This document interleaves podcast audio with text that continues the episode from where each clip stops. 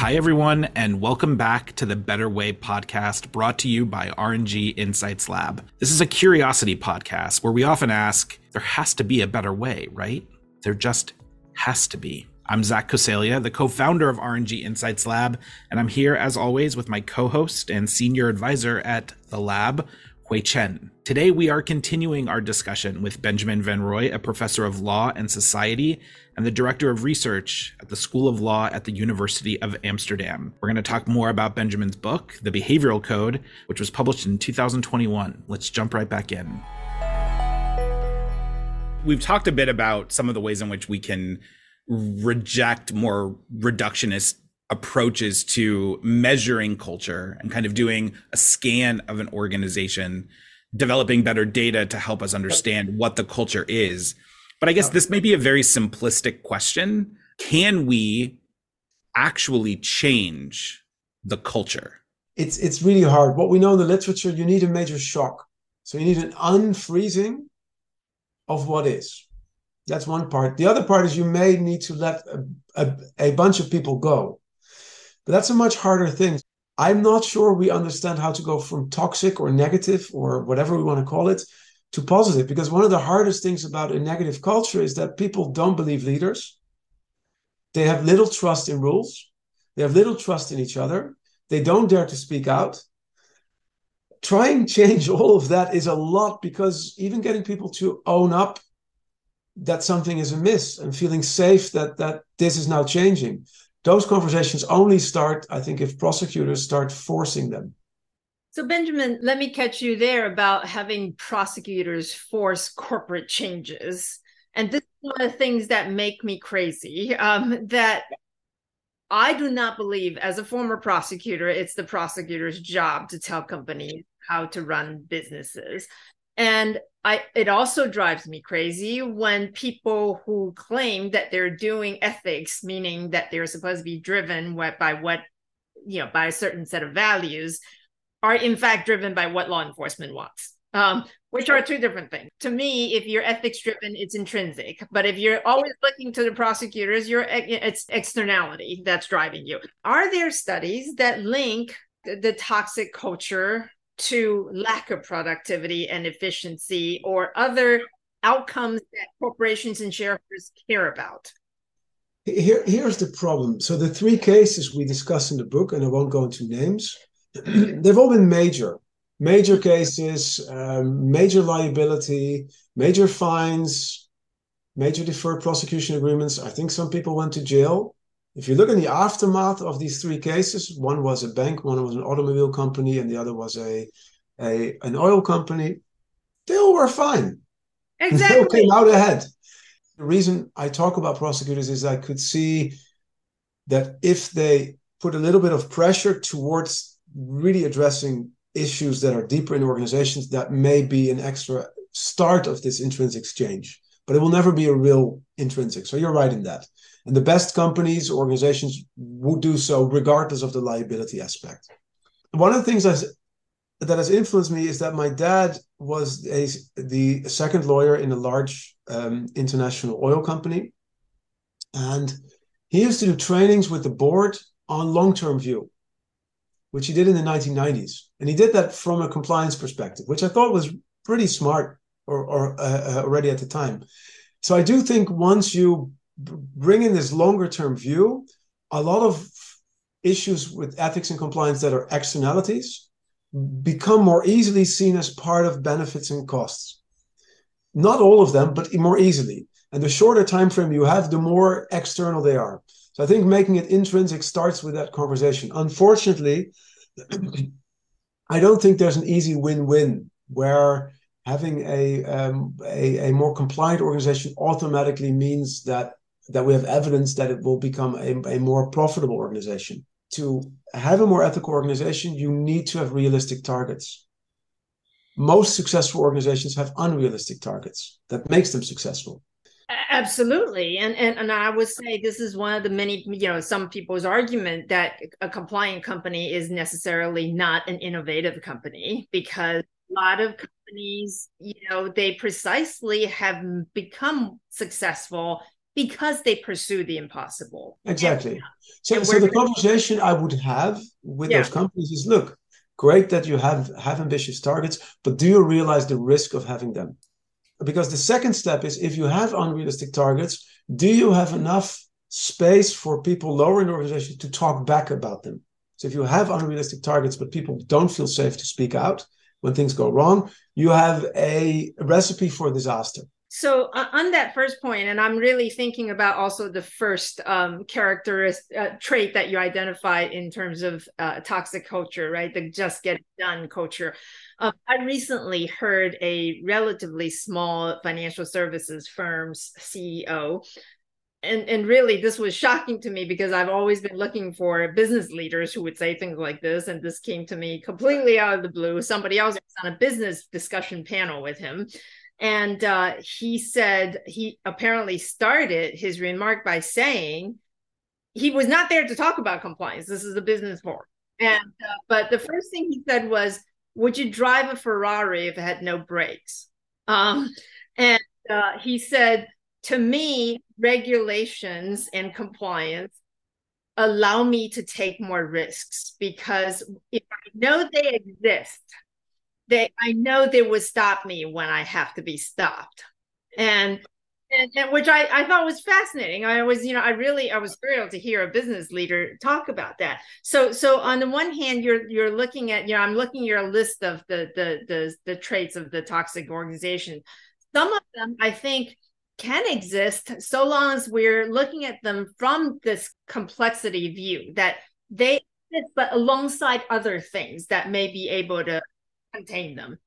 But other elements that you talk about, I have to say, from a common sense perspective, I gotta think they're they have to also produce better organizations. So, for example, the ability to speak up, because you want people to speak up not just when there is misconduct. You want them to speak up when something is not working well with the business, right? one hundred percent. So I've done quite a lot of research about empowerment and legal ah, empowerment. Okay. And I've done a paper with Gary Gray from University of Victoria, where we looked at all kinds of situations where uh, citizens, either as neighbors or as employees, uh, played regulatory roles in oversight over companies. And we looked at, if you give people rights to speak out, but they are not empowered to speak out, that, that doubly undermines their ability to speak out and makes them often co-liable for the, when things go wrong. And to really get people to be able to speak out often means something that most businesses don't like. It means a form of employee empowerment that, at least what I've seen in the U S, for instance, if you look at, at, at, at, at worker representation or other things, it's just a big no-no. And I think without that, so even if you could make the argument that it would make the organization better, I mean, we all know governments that don't allow for anybody to speak against them, how bad their policies become. At some point, that can happen in organizations as well. I challenge the idea that you can't be both an innovative organization and a compliant one. I don't think that those things are fundamentally at odds. I think it really underscores the complexity of these realities, which is that an organization can be many things, is multifaceted. And sometimes the things that define the organization can be seemingly at odds. You know, there's a lot of talk about what it means to be an innovative culture. And, and there's, there's some really great thinking out there around how innovative cultures have a tolerance for failure. Um, but they also have an intolerance for incompetence. Yep. It's okay to be willing to fail, but it's not okay to be incompetent. And those two things might seem like they're at odds, but they're not. And I think it's the same when it comes to, to compliance. You can be, as you said, ambitious. Yes. You can be, you can shoot for the moon and yes. at the same time choose yes. integrity. Yes. And there's tension. All right. Uh, the last thing I want us to talk about is the behavior code itself. Yep. Uh, I mean, the book is incredible, but it ends with this very practical framework that folks can take away. And so I'd like to talk about that, if we could just walk through the six yep. steps uh, of the behavior code. So step one is to ask, what variation is there in the unwanted behavior? Tell us a little bit more about what a practitioner can do uh, to start this analysis. Yeah. So the, the simplest analogy would be um, let's say you are a practitioner and you're supposed to reduce murder.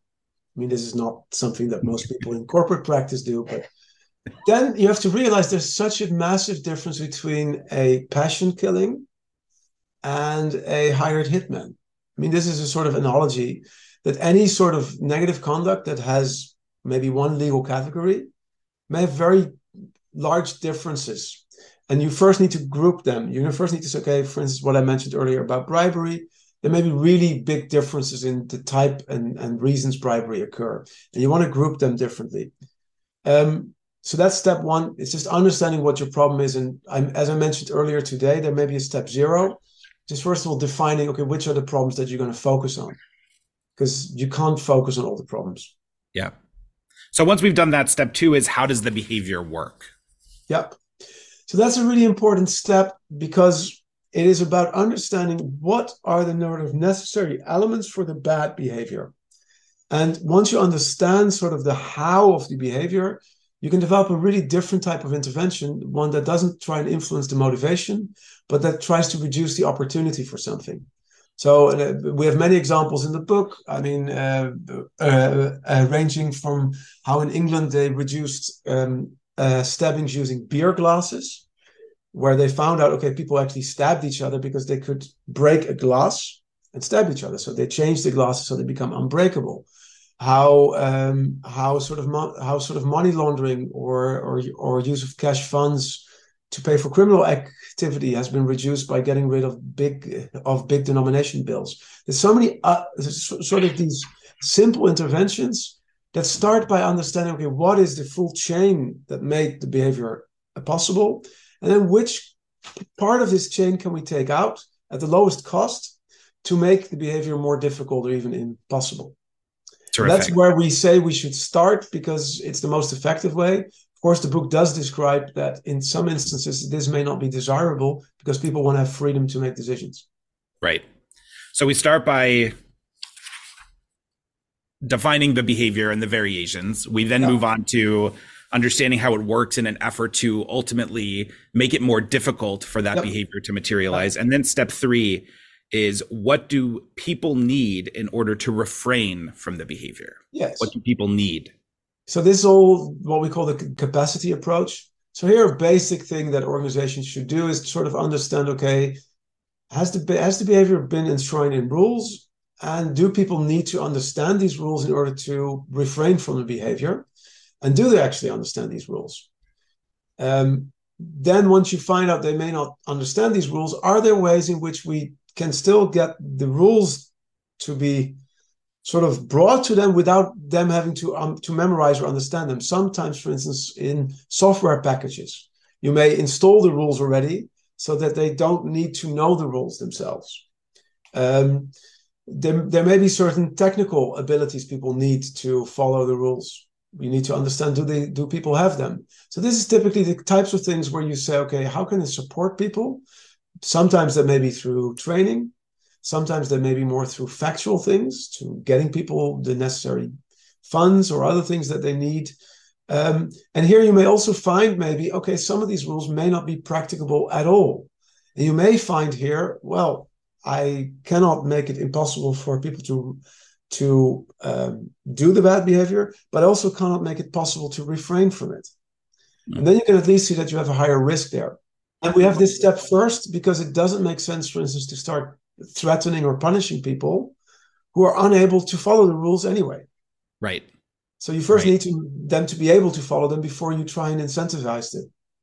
Absolutely. And, and and which then leads into step four, which is a question that I think many of us who have been practitioners often ask, which is, do people think the rules, the rule makers and the rule enforcers are legitimate? Yeah. This comes out of this whole work we discuss about procedural justice. So if people think the rules are not le- legitimate, they're less likely to follow them. And the intervention here is to really think about, okay, can we involve people more in the making and enforcing of rules? Are we are they treated with respect? Do they have input? Do they have account? And are, are, are the people who make and enforce the rules themselves acting in a way that's neutral?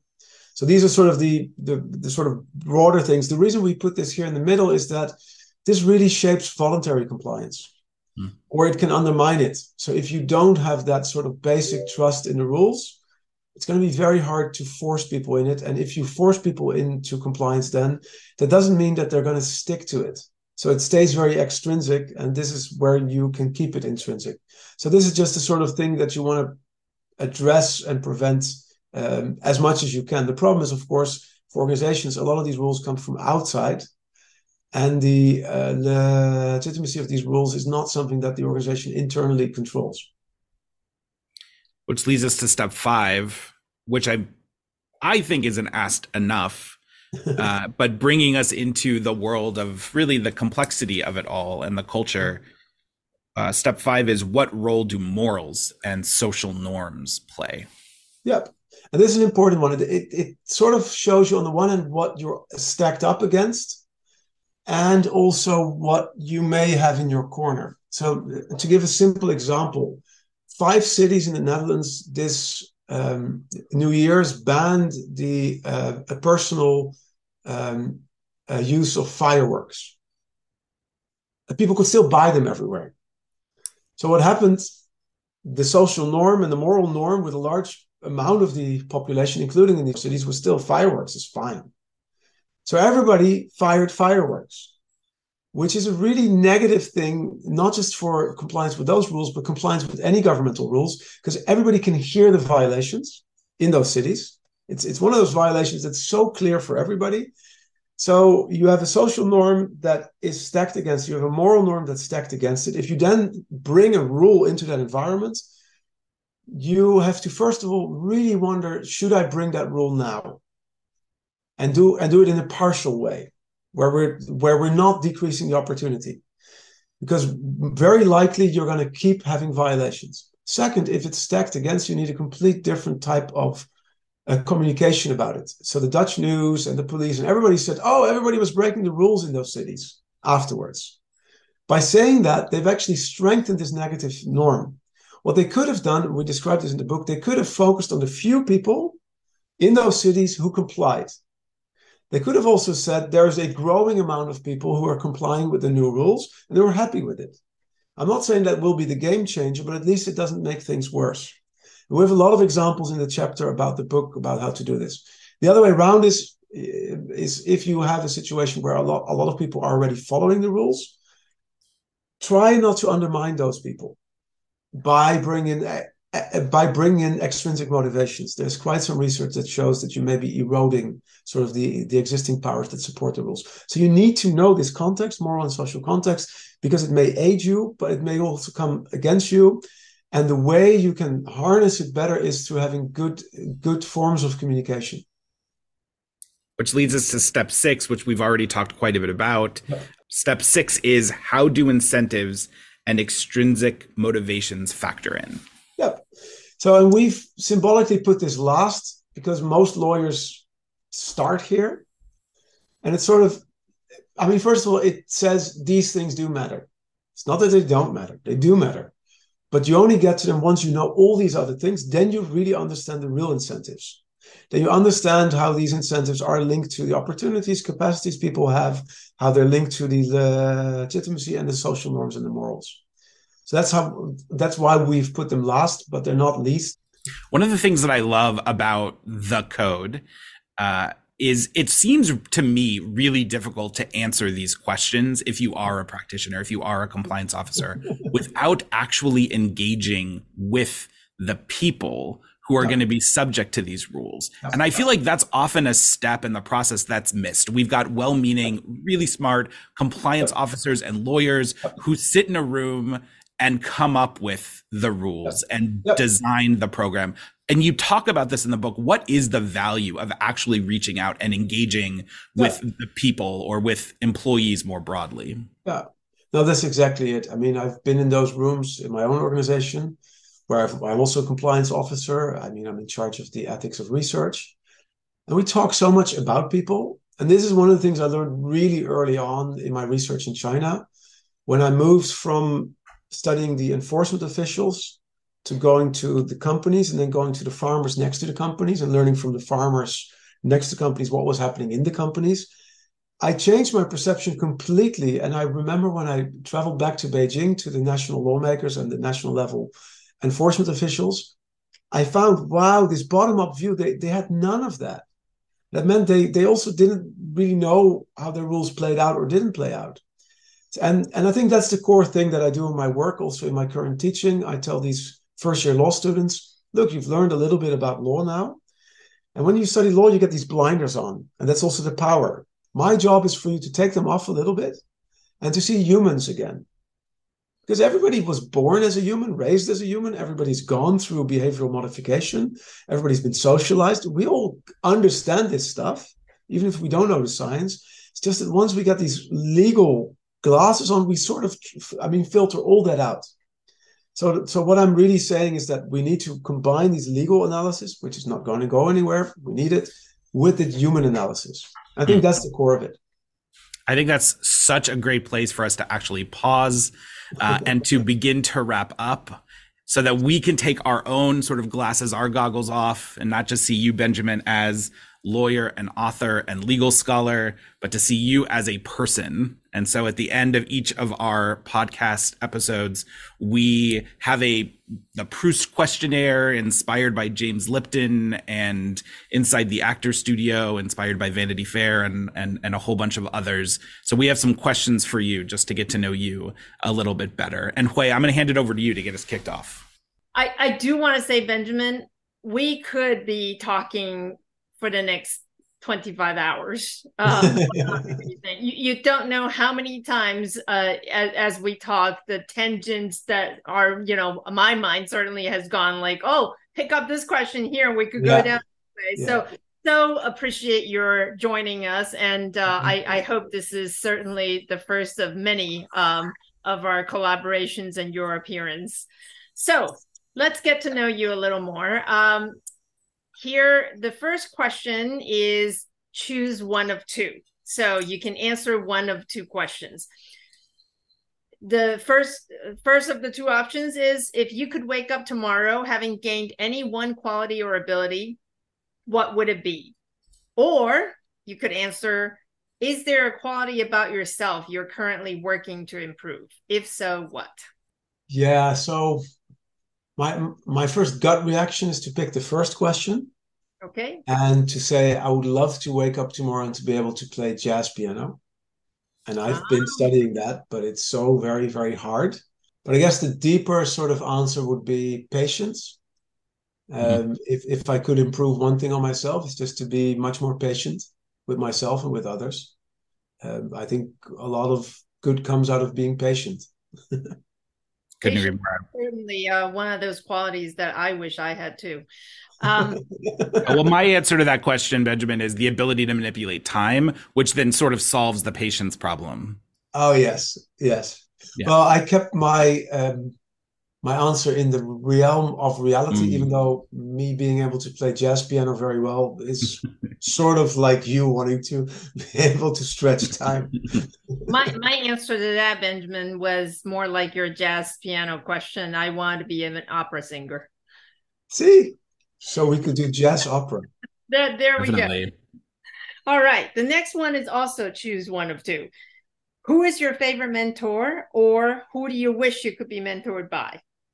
Yeah, I I, I would pick my favorite mentor. Um, and I probably have to mention two, sorry. So one is is Professor Jerry Cohen at N Y U. I think he's turning ninety-two this year. And Jerry is somebody who, uh, I mean, he he he studied law, clerked for two Supreme Court justices in the, I think, late fifties, early sixties, and then took this really weird decision to become a specialist on Chinese law in the nineteen sixties, mm-hmm. where nobody was studying this. And he has been a pillar in the field, but what really has been amazing about him is that he's always been open and welcoming to young scholars. And he's meant the world to me. When I started out, I didn't come from his group, uh, but we ended up teaching together in two thousand, uh, twenty eleven when he was eighty. And it was just wonderful being together with, with somebody who's so knowledgeable and fun and Uh, inspiring to so many people, both in Taiwan and the mainland. And the other is Professor Robert Kagan from uh, who used to teach at U C Berkeley and Harvard. And he is just one of the pillars in regulatory studies, somebody who really inspired me early on in my sort of road towards understanding um, of regulation and compliance. And he, again, was somebody I emailed. I emailed him out of the blue when my, my PhD was nearly finished, and he was just so welcoming. We met in Berkeley, and ever since he's been somebody who's shaped my mind. For instance, he showed me the difference between lumpers and splitters. So a lumper is somebody who's, who, who takes a complex problem and throws it on top of each other and finds the answers to. And a splitter, I'm clearly a splitter, takes something that looks simple and opens it up and finds that the answer is actually very complex. Mm. Uh, so, uh, yeah, they're both really good mentors.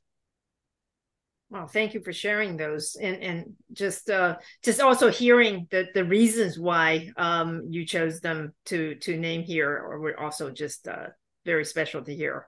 Yeah. Um, what is the best job, paid or unpaid, that you have ever had? My current job. Oh. Yeah, I just love my job. I love being able to teach in the field I do, train young researchers, but also have all these interactions with people in practice. And uh, yeah, and, and I enjoy now being back also in the Netherlands. And Amsterdam is, of course, the nicest city to work in. So, yeah. Wow. What a blessing. Yeah. Next question is, what is your favorite thing to do? There's so many favorite things, but I would just say, and you're going to find me really weird, I like running at the moment. Mm. Uh, but especially running out in nature. So I go running a lot in the dunes, where you can go off the path and there's just a lot of deer and other animals, and we go there really early. And that's just been been one of the things I've really enjoyed since COVID. Nice. Yeah. What is your favorite place? Yeah, that's a tough one. There's so many favorite places. I mean, it may be because I haven't been in China for a long time that I'm going to answer right now with Kunming, which is a city I've spent a lot of time in. I mean, look, I, I could also answer my current home, which I love as well. Uh, I love Amsterdam, I love New York, but I'm just going to say Kunming for now, just because of the food, the people that I know there, the people that I like and that I miss. Next question is, what makes you proud? I think my family makes me proud. I mean, I think that's the thing, my kids, my wife, going through this journey together, where the kids are growing up and seeing that they're landing. I think that's a sort of pride that is so different from work-related pride or other things. Now, the next question takes us from the from the profound to the more mundane. Yes. What email sign-off do you use most frequently? I'm really boring with my email sign-offs. I normally say best regards. Okay. What trend in your field is most overrated? I would have to say nudge, if I'm honest. Uh, I, and I say that because the word itself has so many different meanings. I don't think there is something that you can call nudge. So, so, so if somebody says, oh, we're going to use a nudge, I mean, I'm immediately thinking, is that a prime? Is that a social norm intervention? Is that situational? Is it a um, a choice architecture intervention? Those are completely different things. And I think it's also in line with what I said earlier, that sort of the simplistic thinking that comes out of the promise of an idea like nudge. I mean, a lot of the things that are in that book are really inspirational and really great, but I don't know how to apply them to the problems that I'm fo- focused on. Industrial pollution, uh, major corruption, uh, major misconduct, violence. I don't know really how to use sort of the, the, the sort of really soft touch only, and and and and win-win. If we do A, we get everything becomes better. So that's why I would mention nudge. Completely agree. Last question. What word would you use to describe your day so far? Inspiring, mostly because of the podcast. That's wonderful. We feel the same way. We do. We that's do. Good. Benjamin, thank you so much for joining us. Hopefully you will come back, because there is so much more to talk about. For those listening, again, the book is The Behavioral Code, The Hidden Ways the Law Makes Us Better or Worse, by Benjamin van Rooij and Adam Fine. You've given us so many better ways and so much to think about, Benjamin. Thank you very much. Thank you all for tuning in to the Better Way podcast and exploring all of these better ways with us. For more information about this or anything else that's happening with R N G Insights Lab, please visit our website at w w w dot ropesgray dot com slash R G Insights Lab. You can also subscribe to this series wherever you regularly listen to podcasts, including on Apple, Google, and Spotify. And if you have thoughts about what we talked about today, the work the lab does, or just have ideas for better ways we should explore, please don't hesitate to reach out. We'd love to hear from you. Thanks again for listening.